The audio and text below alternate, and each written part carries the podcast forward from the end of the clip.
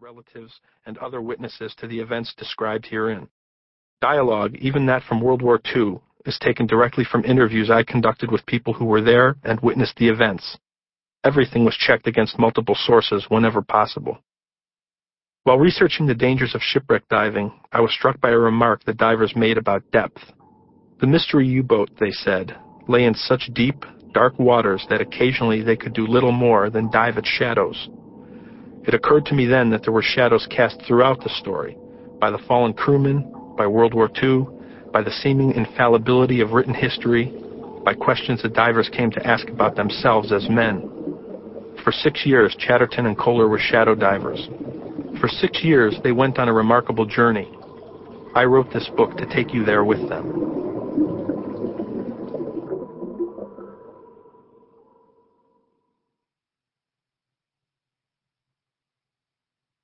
Book of Numbers. Brielle, New Jersey, September 1991. Bill Nagel's life changed the day a fisherman sat beside him in a ramshackle bar and told him about a mystery he had found lying at the bottom of the Atlantic Ocean. Against his better judgment, that fisherman promised to tell Nagel how to find it. The men agreed to meet the next day on the rickety wooden pier that led to Nagel's boat, the Seeker, a vessel Nagel had built to chase possibility. But when the appointed time came, the fisherman was not there. Nagel paced back and forth, careful not to plunge through the pier where its wooden planks had rotted away. He had lived much of his life on the Atlantic, and he knew when worlds were about to shift. Usually that happened before a storm, or when a man's boat broke. Today, however, he knew it was going to happen when the fisherman handed him a scrap of paper, a hand-scrawled set of numbers that would lead to the sunken mystery. Nagel looked into the distance for the fisherman. He saw no one. The salt air blew against the small seashore town of Brielle, tilting the dockside boats and spraying the Atlantic into Nagel's eyes. When the mist died down, he looked again. This time he saw the fisherman approaching, a small square of paper crumpled in his hands. The fisherman looked worried. In the whispers of approaching autumn, Brielle's rouge is blown away, and what remains is the real Brielle, the locals' Brielle. This small seashore town on the central New Jersey coast is the place where the boat captains and fishermen live, where convenience store owners stay open to serve neighbors, where fifth graders can repair scallop dredges. In Brielle, when the customers leave, the town's lines show, and they are the kind grooved by the thin difference between making a living on the water and washing out. The Seeker towers above the other boats tied to this Brielle dock, and it's not just the vessel's 65-foot length that grabs one's attention. It's the feeling from her battered wooden hull and nicked propellers that she's been places.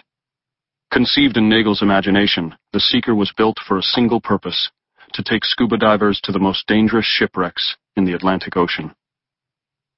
Nagel was 40 years old then, a thin, deeply tanned former Snap-on Tools Salesman of the Year.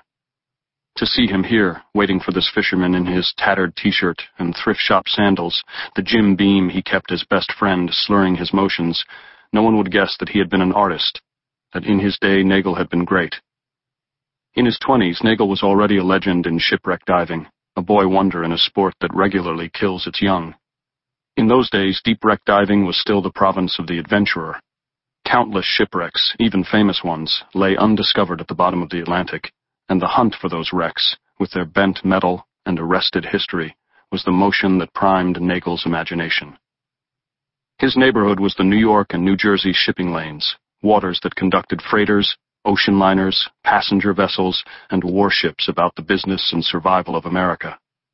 In the 1970s and 1980s, scuba equipment was still rudimentary, not much advanced past 1943, when Jacques Cousteau helped invent the system of tanks and regulators that allowed men to breathe underwater. Even at 130 feet, the recreational limit suggested by most scuba training organizations, a minor equipment failure could kill the most skilled practitioner. In searching for the most interesting wrecks, Nagel and the sport's other kings might descend to 200 feet or deeper, virtually begging the forces of nature to flick them into the afterlife practically demanding their biology to abandon them. Men died, often, diving the shipwrecks that called to Nagel. Early divers like Nagel had bad experiences every day. The sport eagerly shook out its dabblers and sightseers. Those who remained seemed of a different species. They were physical in their world orientation and sudden in their appetites. But not Nagel. In the sport's brawniest era, he was a man of the mind. He devoured academic texts, reference works, novels, blueprints, any material he could uncover on historical ships, until he could have stood in the dockyards of a dozen eras and built the boats alongside the workers. Ordinary divers would come upon a shipwreck and see the melange of bent steel and broken wood, the shock of pipe and wire as a cacophony of crap, an impediment that might be hiding a compass or some other prize. Viewing the same scene, Nagel repaired the broken parts in his mind and saw the ship in its glory. One of his greatest finds was a four-foot-tall brass whistle from the paddle wheeler Champion, a proud voice that had been mounted on the ship's mast and powered by a steam line. The whistle was majestic, but the most beautiful part of the discovery was that underwater it looked like a worthless pipe. Floating amid the wreckage, Nagel used his mind's eye to watch the ship break and sink. He knew the ship's anatomy, and as he imagined it coming apart, he could see the whistle settle, right where that seemingly worthless piece of pipe lay. After Nagel recovered two helms from the British tanker Coimbra in a single day, finding one helm once in a career was rare enough. His photograph was hung, alongside that of Lloyd Bridges, in the wheelhouse of the Sea Hunter, a leading dive charter boat of the time. He was 25. To Nagel, the value in artifacts like the brass steam whistle lay not in their aesthetics or their monetary worth, but in their symbolism. It is an odd sight to see grown men covet teacups and saucers and build noble display cases to these dainty relics. But to divers like Nagel, these trinkets represented exploration, going off the charts. It was only time before Nagel's instinct delivered him to the Andrea Doria, the Mount Everest of shipwrecks. The grand Italian passenger liner had collided with the Stockholm, a Swedish liner, in dense fog off Nantucket Island in 1956. Fifty-one people died, 1,659 were rescued before the liner sank and settled on her side at a depth of 250 feet. Over time, Nagel penetrated the wreck in places long relegated to the impossible. His mantle at home became a miniature Doria museum. Nagel decided to own the Doria's bell.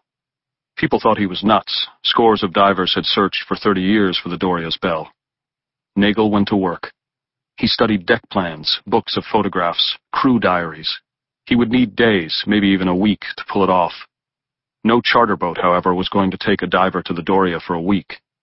So Nagel, who had saved a good bit of money from his Snap-on Tools days, decided to buy a dive boat himself, a vessel constructed from his imagination for a single purpose, to salvage the Doria's bell.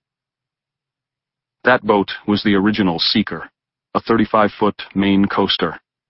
In 1985, Nagel recruited five top divers, men who shared his passion for exploration, and he made this arrangement. He would take the group to the Doria at his expense.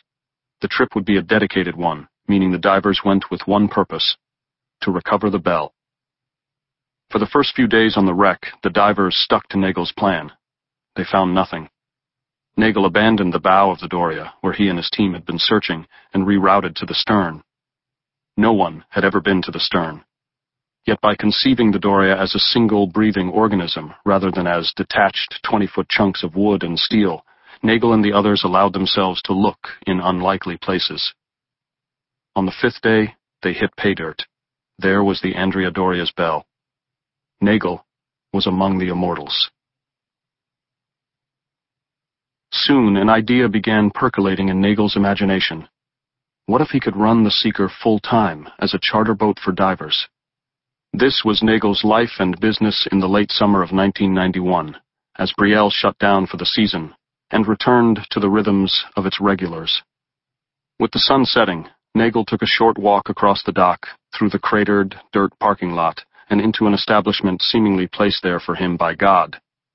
The Harbor Inn was open late year-round. It served Jim Beam. Nagel was thirsty. No one quite recalls when they started calling it the Horrible Inn, but everyone can tell you why. Hardcore smokers choked on the mushroom cloud of cigarette smoke that hovered over the bar. Bathroom smells wafted with impunity into the small grill area. Over the years,